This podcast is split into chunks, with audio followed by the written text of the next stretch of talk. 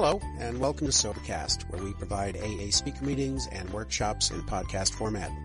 We're an ad-free podcast, and if you enjoy listening, please help us be self-supporting by visiting Sobercast.com, look for the donate link, and drop a dollar or two into our virtual basket. We hope you enjoy the podcast. Have a great day.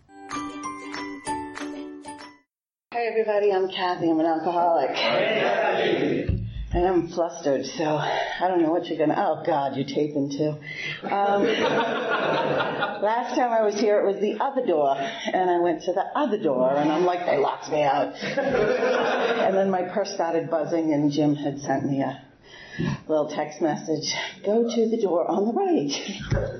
um, anyway, I'm very grateful to be here. Thank you, Steve, for inviting me up. I hate holiday traffic. Um, I um, I'm your typical run-of-the-mill, average, everyday drunk. I'm uh, puking up, falling down, stinking, ugly alcoholic, um, and I'm I clean up well, don't I? I, um, I I absolutely love this program for the life that it's given me. I hear a lot of people say from the podium that. Um, Alcoholics Anonymous gave them back their lives, and um, I don't know that I can say that because I didn't have one to start with. I um, I live in the Baltimore area. I live down in Bel Air, Maryland. Um, it's about three hours south of here on a good day. um, I've lived there for 20 years. You can tell that I didn't grow up there. Um, I'm originally from Boston. I grew up in Boston my whole life there. I love it. I miss it. Um, but I had a real normal life, um, probably very much like all yours. You know, um, good family, real Ozzie and Harriet kind of household. Um, the oldest of three kids. Great, great parents, wonderful family. Um, I can't. Uh, there, I tell people that all the time because I, I'm trying to point out that there isn't any reason for my alcoholism. You know, I can't. I can't point to anything and say that's what did it. You know, but I know that I was born an alcoholic. I know that I've I've been an alcoholic since conception. And and when I was new, I never got when people said that, you know, because you don't come out of the womb with you know Johnnie Walker in your bottle. I, uh, but I can I understand it today, and I can say that today because if you ask anyone in the real world, you know, um, the definition of alcoholism, um, if you look up on Wikipedia or, or in Webster's dictionary, the, the, definition of alcoholism for the rest of the world is an inability to stop drinking. Um, the Big Book of Alcoholics Anonymous tells me that my alcoholism means that I suffer from a spiritual malady. And that's how I can say I was born an alcoholic, because I suffered from a spiritual malady from the time I was born. I always felt different. I never felt like anybody else. I never felt liked or loved I, I never felt like I belonged. I'm the oldest of three kids. I got a younger brother and sister. They grew up in the same house. Neither of them are alcoholic or have any addiction problems, so I know that it was me, you know. Um, it certainly wasn't environmental, it was just my perception. I know that I was loved, that I was wanted and welcome everywhere, but I never felt that way. I always felt different from everyone else. I um I was talking to my sponsor the other day and um we were watching this little kid running around with a toy, and and and I had it, and I remember that. I'm like, wow, retro, they're coming back with those. And when I was a little kid, you know, they didn't have like Game Boys and Wii and you know all that stuff, um, the computer games. Um, I know I'm dating myself, but when I was a kid, you know, we had outside. Our parents just said, go outside, you know, and, and that's what we did, you know, and but um, when I was like about 10 years old, the big toy, the, the big thing that everyone who was anyone had to have was this, it was this, re, ugh, this big plastic ring. I don't even know the name of it. And it had a long string and it had a bell on the end. And you'd put it over your foot and you'd spin it around and you'd jump over it, you know? And, and you had to see how high you could get. That was the big thing. How many times you could jump over it without tripping. And, everyone had one. Everyone on my street, the girls, the boys, everyone. And they'd go running and skipping and running and cartwheeling and, I mean, they did everything with these things. And I'd sit there and I'd listen to them walk by, you know, and they'd be like 41, 42, 43, you know, and, and I remember vividly sitting on the curb on the side of the road with my arms crossed, just what a bunch of retards. mean, I am just way too cool to run around with a bell on my foot, you know? And I'd sit there and, and I'd watch them all and some of the kids would come over and they'd go, oh, do you want to borrow mine? And I'd be like, no, I got one, want it, you know? I was just too cool. But looking back on it now, through the eyes of an adult, um, what it was is I was short and I was fat and I was uncoordinated and I couldn't get past one. And I couldn't bring myself to admit to anyone that I didn't know how to do it. And my ego would not allow me to ask for help. And so I had to make myself better than you and be too cool. And sit on the side of the road and suffer in my own silence. And, and little kids don't understand that inferiority, superiority thing that we got going, you know. But a little kid knows when they're different. And, and they just instinctively know that they need to keep it to themselves. And so I did. And I never let anybody know. And I, I became the wonderful, oh my God, I became such an actress. I, um, I developed this ability, you know, um, like we all do, the chameleon thing. I realized at a real early age that, you know, people are attracted to reflections of themselves. People like people who are like them. So I, I became an actress. And I could walk into a room and size you up and I could be you. Uh, so that you would like me. Because I knew if you knew who I really was on the inside that you wouldn't like me because I didn't. And so I just wanted to be anyone else but me and I had lots of friends. I um, I can't stand disapproval, um, and I can't stand for you not to like me. And it's got nothing to do with vanity or popularity. It's just that I can't stand for you not to like me. And um, so I had to make everyone like me. And, and you know, in high school you got all those different groups, you know, the, the jocks and the geeks and the freaks and the heads. The, they're my favorite. I love the heads. The pot heads, you know. I did, I never liked pot. I, um, I am definitely a true alcoholic. I, um, the pot just made me paranoid, you know, and I'm way too paranoid as it is. But um, the potheads were so cool, though. They, you know, we'd like skip class and we'd be hiding behind the bleachers behind the school and somebody would yell, you know, the principal's coming and everybody scatters like rats, you know. Except the heads, they'd just be like far out, you know. and I wanted to be just like them. They were so cool. Um, of course, they've been in 10th grade three years, but you know. Um, but I fit in with all those groups, all of them. I mean, I had to. I couldn't stand for you not to like me, and and it worked sometimes. But when it stopped working was when people came together, like in a big group. You know, um, we'd be like at a beach party or something. Where I grew up, oops, sorry, I do that when I'm nervous. Yell at me or throw something if I do that again. Ooh, bugs. That's what was bothering me. Um, okay, making a hell of an impression here in Chatham. It looks like a lightning bug.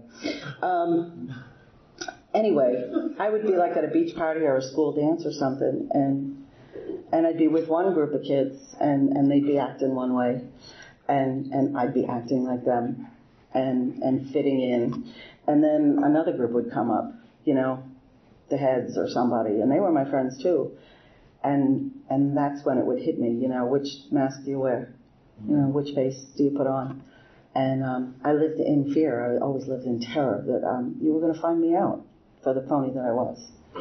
And that scared the hell out of me. I, I remember always being in fear. Um, the big book talks about fear of impending doom. And, and that hit me, you know, the minute I saw it because I knew that feeling. I'd, I'd always been afraid my whole life. Um, graduated high school, got a killer job, made lots of money, traveled around the country, you know, I started doing all those things that the big book tells us that we do to try and relieve the hole in the soul, you know. Um, I, I had the friends, I had the job, you know, the prestige, the company credit card. Um, I got all the stuff that goes along with that too. You know, at that time in my life, I saw success in people by the amount of stuff they had. I saw my parents as successful; they had nice stuff. I thought that's what I needed. Bought a house, bought a really bitchin' car. I got, you know, everything that you would think would make me happy. And, and I was dying inside. I just couldn't ever belong. I don't remember my first, my first drink. I do remember my first drunk. I was 14 and, um, at one of those beach parties that I was talking about. Um, that's where we hung out. You know, you couldn't drive 10 minutes in any direction in that part of Boston and not hit water, so we always hung out at the beach. And I was there with some older cousins of mine. I was 14, they were all 16 and 17, and they all drove. And um, they they were all drinking, and I thought they were cool, so I decided I was going to get drunk too. Not have a drink. I could have, you know, walked around with one beer all night, and no one would have known the difference. I made a conscious decision to get drunk and I did. 14 years old, you know, 90 pounds soaking wet, and, and I drank a six pack. And um, proceeded to black out and then pass out, and woke up the next day face down in the sand, you know, covered in puke and flies, and, you know, my cousins had left me there. Nice family. Um, but I, I remember the way it felt that night. You know, that night when the beer hit me for the first time that moment that we all have our, our love affair, you know, when we find our answer. Um, up till that point, there was so much noise in my head and I could never turn it off. I could never stop it. I was one of those people that could never sleep at night. No matter how physically exhausted I was, I couldn't sleep because I just couldn't stop the noise. And um, I, I use this a lot when I talk. It, it, it it sounded like I was listening to a 24 hour talk radio station over and over and over, and I just couldn't stop the noise. Except that night, when the beer hit me, when I started getting the warm fuzzies, um, it was like some giant hand just turned the dial on the radio just a little bit so that what I was getting was static. And that was what I sought for the next 25 years of my life it, it wasn't that, I mean, I hear a lot of people from the podium saying that the alcohol made them taller and prettier and more interesting and better dancers and make their acne fall off and all that stuff. And I believe that because I hear that a lot, but that wasn't my experience. I was still short and fat and uncoordinated and covered with acne. But I didn't care. That was the difference. I didn't care what you thought of me anymore. And so that was what I tried to find. And that feeling, that uncomfortable, I don't fit in, fist around your rib cage feeling, like you just can't get a full breath. That was how I felt every single day. It followed me through my entire life. Um, I told you I got all the stuff and I did all the traveling and I had the job and the one thing I didn't try was the guy. So I had to try him, you know. And uh, that was how I ended up living in, in Maryland. I was on a business trip to Baltimore, and I walked into a bar and I knew him. I don't know how I knew him. I knew him when I saw him, though, and I, I'm going to marry that guy. And um, I did. Six months later, um, what a nightmare. Uh, we we had um, a horrible marriage. We didn't even really know each other. Um, and at first, we just drank, you know, to celebrate our new union, and then and then we drank, I think, to tolerate each other. And then, and then after that, we just drank. And that was the only thing we had in common. And um, we were pretty miserable. And I knew right away that I'd made a horrible mistake. But remember, I told you I can't stand disapproval. I was so full of self-centered fear, I couldn't bring myself to call my family and tell them I'd made a mistake and I was leaving them. So I decided I was going to make this marriage work, no matter how I could. And um, I did what any good drunk would do, and I had a couple kids um, brought two more hostages into the situation. And we tortured those children. We were horrible to those kids. Um, I, I don't remember doing the good stuff with my kids, you know, the baking cookies and, you know, singing songs and saying prayers and that kind of stuff. I remember, I remember the bad stuff. I remember sending my kids to school in the clothes that they wore yesterday because that's what they fell asleep in. Um, I remember stuffing oatmeal cookies in my daughter's pockets and calling that breakfast and pushing her on the bus because I figured oatmeal was a breakfast food. Um, I was never there for my kids. they were unhappy and I was miserable and, and it was a horrible existence. And um, I never ever looked at myself. It was him. Everything was his fault. You know, he was the alcoholic. He drank heavier than I did. So I blamed everything on him. My unhappiness, the kids' unhappiness, um, the reason we couldn't pay our bills, everything was his fault. I uh, stayed with that man 11 years and finally, I, enough was enough, and I was going to save my kids. And I moved out, found a little ratty basement apartment, and um, moved my kids, you know, alcoholic luggage, the big hefty bags, throw it in the back of the car, and we were gone. And I thought everything was going to be better, you know, because he was gone.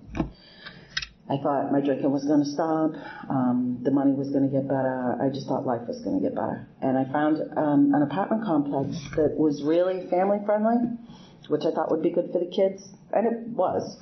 Um, but another reason that I wanted to live in that complex is because there were a lot of teenage girls, and babysitters were plentiful.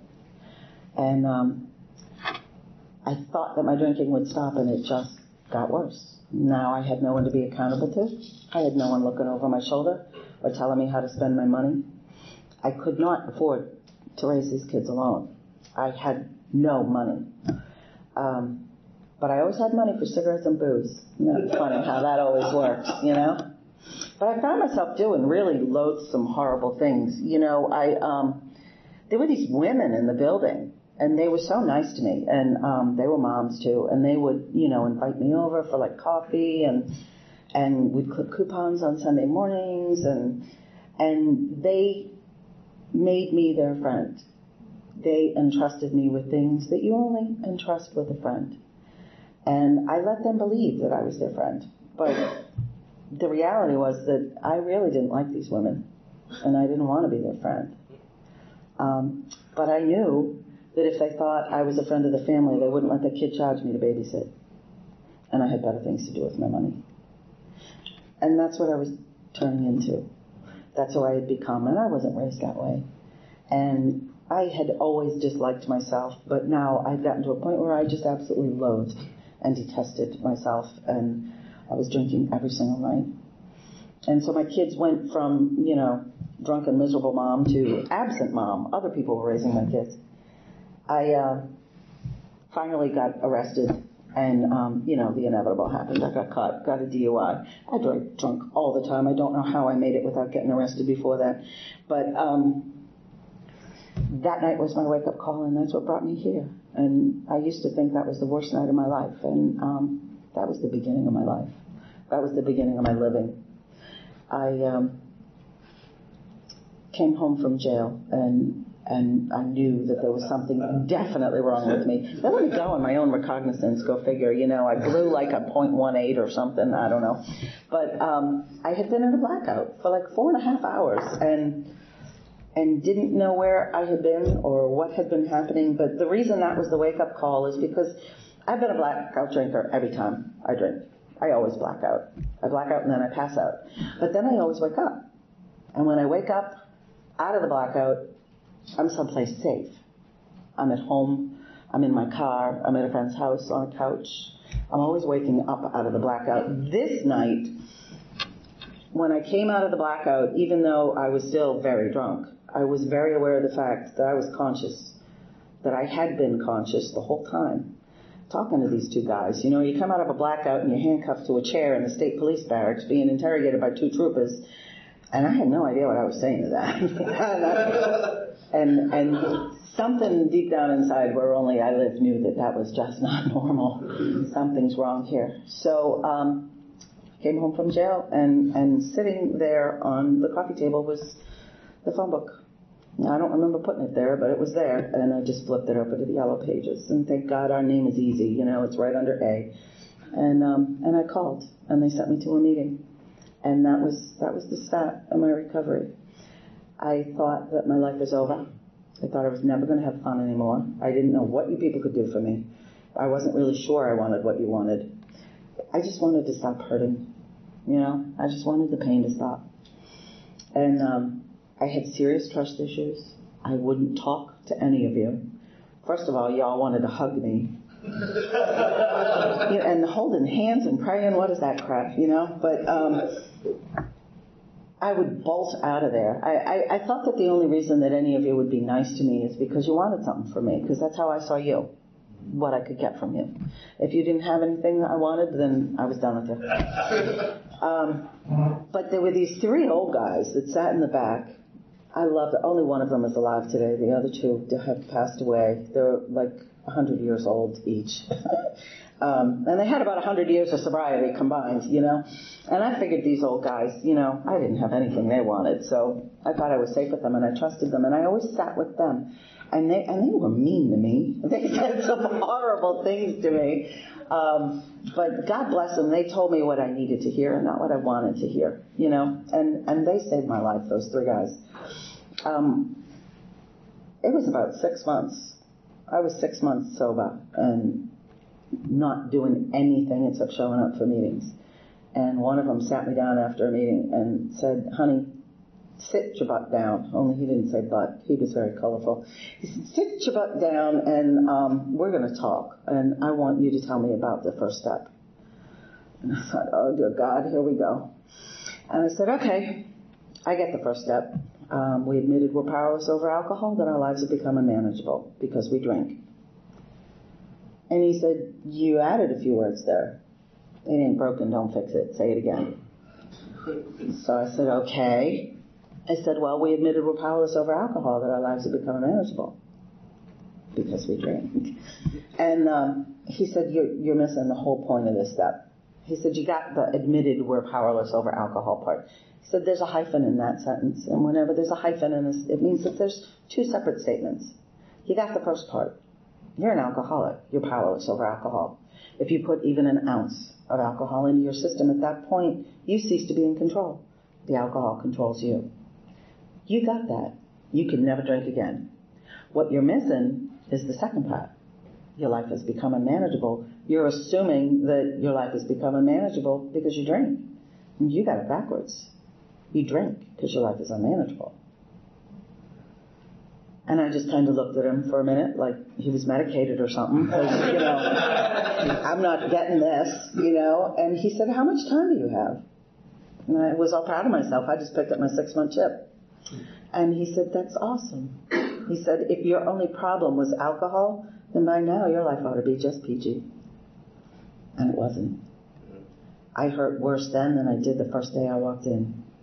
Because he'd taken away my answer. You know, the alcohol was never the problem. The alcohol was always my solution. I, I drank because I didn't want to feel. And when I realized that I was suffering worse now, and I had been sober for six months, I thought maybe this guy knows what he's talking about. Um, and we we were going to keep going with the second and the third steps, but see, they had the God word in them, you know. And, I, and don't talk to me about God. I'm not going to talk about God. Um, I'm one of these people that I come in and I sit and I listen to you drunkalog and I laugh when I'm supposed to, you know. But if somebody talks about God and I'm off doing a grocery list in my head, I just, you know, I I was raised in in Boston. I'm Irish Catholic. I I went to church. I went to CCD. I went to Sunday school. I know all the saints. I know all the holy days of obligation, and I've always believed in God. You know, always. I've never doubted that God was up there. I've seen Him working in your lives, not mine, but I knew He was there. I never doubted God. But the second step says that we came to believe that a power greater than ourselves could restore us to sanity. I've always believed in God. I've always been nuts. So please explain that to me. And they tried. And I'm sure that they did a very good job of explaining it. They told me that, you know, my problem wasn't that I didn't believe. My problem was that I had no faith. And they're two very different things. And, and I, and the truth is I wanted faith. I wanted faith. And, and I really wanted God in my life. But at that time in my life, I had what I thought were bigger problems, and I couldn't focus on my program. I had to focus on these issues. I know now that there's nothing that important or more important than my program, but at that time I thought that um, this was. I, I was having serious money issues. I told you I was raising my kids alone. I wasn't getting any child support. because we hadn't been to court yet and the judge hadn't told him to give me any money. So his lawyer told him, well, don't pay anything until you're told to. Um, I had to pay all kinds of court costs and DMV fines um, because of the DUI. My car insurance had quadrupled uh, because of the DUI. I had I had to pay to fix the stupid thing because I had let my car insurance lapse. You know. um, I, it was a nightmare. I had all this money going out, and plus I'm paying two lawyers. I got a divorce attorney and a defense attorney because they don't, you know, they specialize now, you know. Um, so I've got all this money going out and nothing coming in except my tiny little paycheck. And um, and and the truth is, I couldn't afford to feed my kids. I was having these little kids live off of ramen noodles and mac and cheese. Uh, it was terrible. But that was just that stuff was on the side. The big thing that was keeping me up at night was the fact that um, Christmas was in just three weeks, and my kids were six and seven, and they still believed. And I knew that I couldn't afford a tree, let alone put anything under it. And for the first time in my life, I was starting to see that I wasn't the only one that I hurt with my drinking. That I had ruined these two beautiful kids' lives, and, and I was destroying it yet again. I didn't know how to tell them Santa wasn't coming. And it was killing me. And I went to one of my meetings one night and I sat with my little old dudes, you know, and the one that looks like Popeye came over to me and, and I'm bawling and he's like, what's wrong? You know, and, and so I just like vomited everything up and told him everything and, and I'm crying. And um, he just looked at me and he says, honey, did you pray about it? Pray about it. That's what I need to do. Pray about it. Right. You know, I need cash. I need lots of money. Do you know anyone that can hook me up? Get me a sponsor with a lot of money. And um, he said, honey, mortal man cannot perform miracles. Only God can do that. And I you hit your knees. And I said, you know where I am with my stepbrother. I, I don't even know that he's listening. And he said, God doesn't care what you believe. God believes in you. So I suggest you go home and hit your knees. And I didn't have any other recourse, so I did. And um, and I didn't really know how to pray because all I knew were those prayers from my childhood, you know. So I just said the first thing that came to my head, and that was, God, please spare my kids. And I said that prayer over and over and over. Just, God, please spare my kids. They don't deserve this. And nothing happened for about 10 days. And um, I was ready to like open a vein at this point. And I pulled into work one morning. It was about 7:30. I opened the place, and um, there were three cars in the parking lot, and they were not employed cars. And I thought at first I thought I was going to get mugged, but you know I don't have anything to take. So I got out, and um, the doors opened, and these three women came out, and two of them I didn't know, but um, one I vaguely recognized. I'd seen her in the rooms and uh, she said, introduced the other two as her mother and a sister. And she said, could you come over to our cars for a minute? We'd like to show you something. And their cars were loaded. Their cars were packed. They, they had stuff from the floorboards up to the roof rack. I mean, all three cars were stuffed. And they had games and toys and puzzles and stuffed animals. They bought my kids ski parkas and snow pants and boots and mittens. They, and they gave me a little envelope with some cash inside so that I could buy a tree. And, and I didn't know what to say. What do you say to somebody like that, you know, that does something like that for you? And uh, I tried to thank her, and I hugged her, and she said, "No, you can't thank me." And I'm like, "Oh, oh yes, you have no idea what this means to me. And she said, no. She said, I do. She said, you can't thank me because I was once in your shoes and this was done for me. So then I tried to tell her that I was going to pay her back. It might take me 20 years, but I'm going to pay you back every red cent. And she said, no, no, no, no, no. She said, honey, you haven't been around long enough. You don't get how it works. She said, in AA, we don't pay it back. We pay it forward. She said, you keep doing your step work and you keep living this program. And one day the ninth step promises will come true for you too. And when you're ready and when you're in a good position financially, God will put someone in your path the way He gave you to me. And then it'll be your turn to pay it forward. And I just spent the rest of that day in awe. Absolute awe, because two things had happened. You know, one, my faith in humanity had been restored, but two, my faith in God had been restored. You know, I knew who those three women were. They were the answer to a drunk's prayer. I didn't ask for a damn thing for myself, but I asked him to spare my kids, and he did. And uh, I'll tell you, there was nothing under that tree for me that Christmas, nothing with my name on it. And I was the richest woman in the world, just looking at the faces of those kids. And after that Christmas, I dove into my program. You know, I mean, feet first. Um, one, if I'm completely honest, one reason I did is because I asked God for a miracle and He gave it to me, and I was kind of afraid to piss Him off. the second reason is because I knew you guys had something. I didn't know what it was, but I missed it, whatever it was, and I wanted it. And so I just started following you around. You crazy people piling people into minivans and, you know, it was like cars at the circus, you know, like 800 people come piling out. and I, I got a real sponsor. Um, and I knew nothing about that woman except that I saw her at every meeting I went to and she was always happy. And I didn't know happy and I wanted that. And she was awesome. She didn't give me orders. She didn't tell me what to do. She just said, come with me and do what I do. And I followed her like my life depended on it because it did. And um, I slowly started getting this thing. We started working through the steps and, um, you know, four and five were beautiful because I, I learned from talking to her that I really wasn't as horrible as I thought I was all those years. I wasn't really the wretched person that I thought I was. Um, and that, you know, there were other people that had done the same thing. So, you know, um, but the bigger thing that I learned was that I was at the core of everything. That every resentment I had, you know, every grudge I ever held, I caused. And um, that wasn't a pretty thing to look at.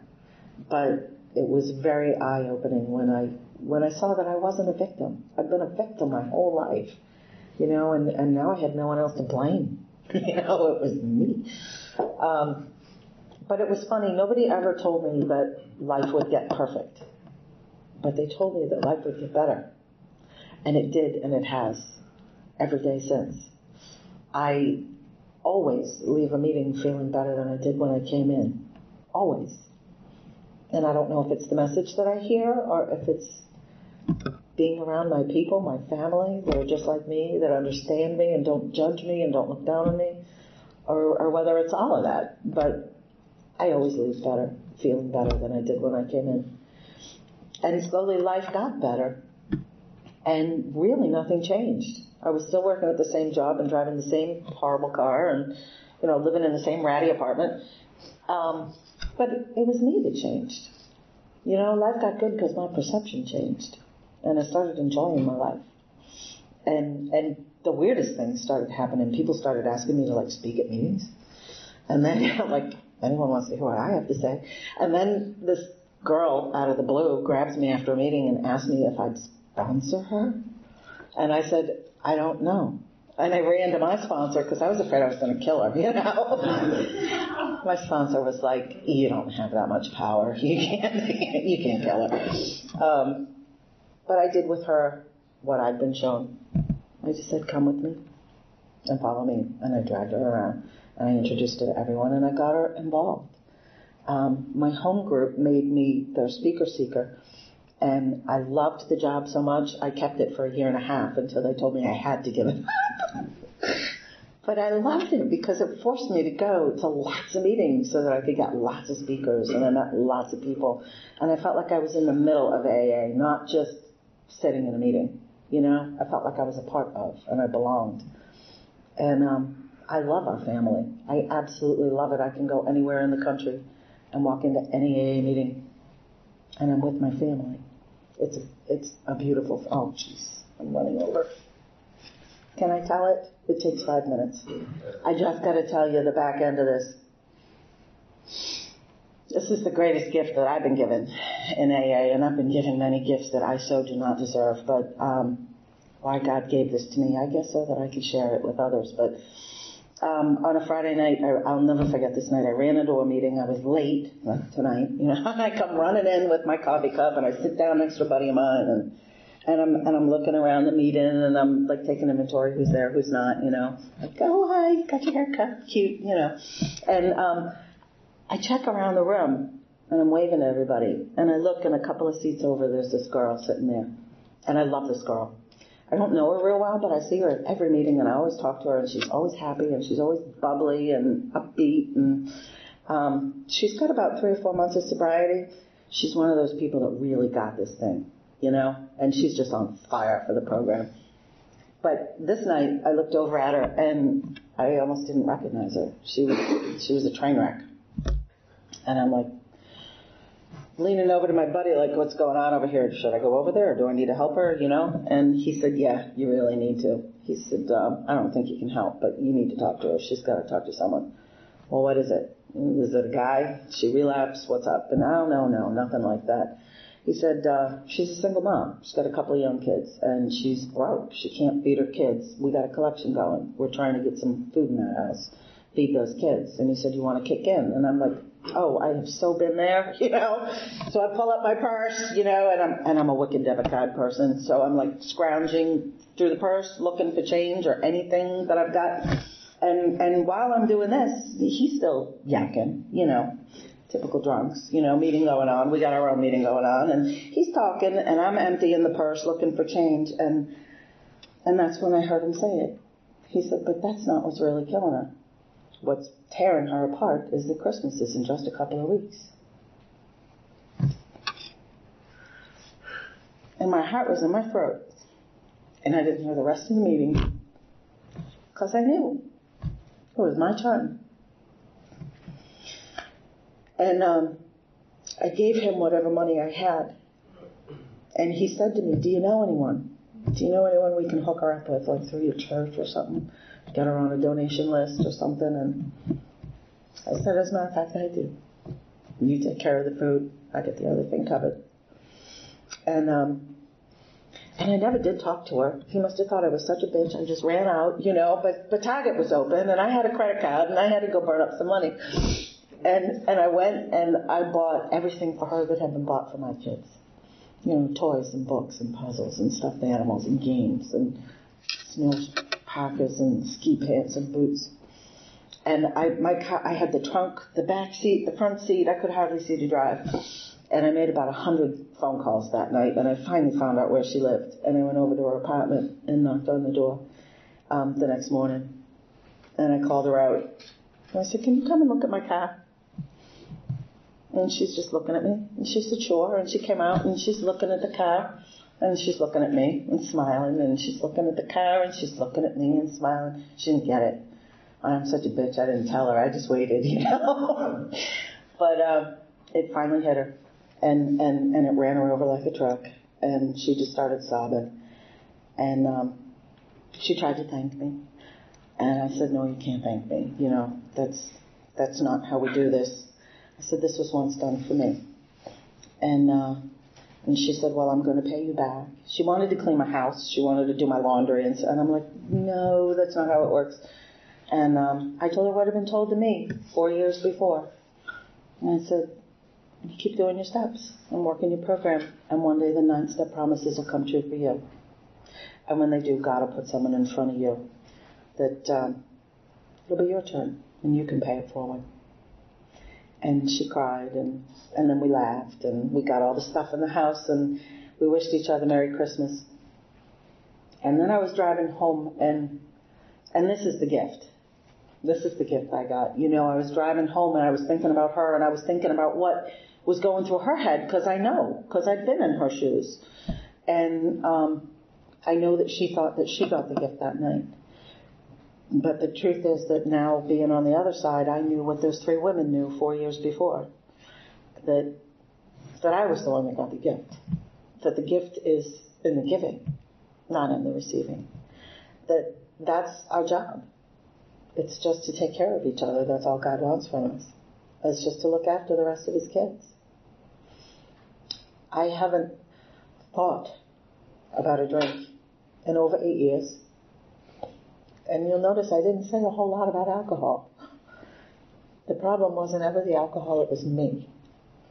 And, and because of the beautiful people and this beautiful program that we live, I have a solution today. And I don't have to turn to alcohol or drugs to, to quiet my thoughts and my feelings. You know, I've got a reason to live, and I love my life. Thank you so much for letting me share.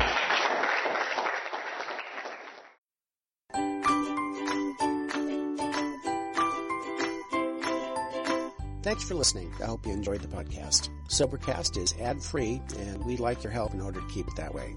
So if you'd like to help us be self supporting by pledging a dollar to a month, visit Sobercast.com and look for the donate links. Thank you very much.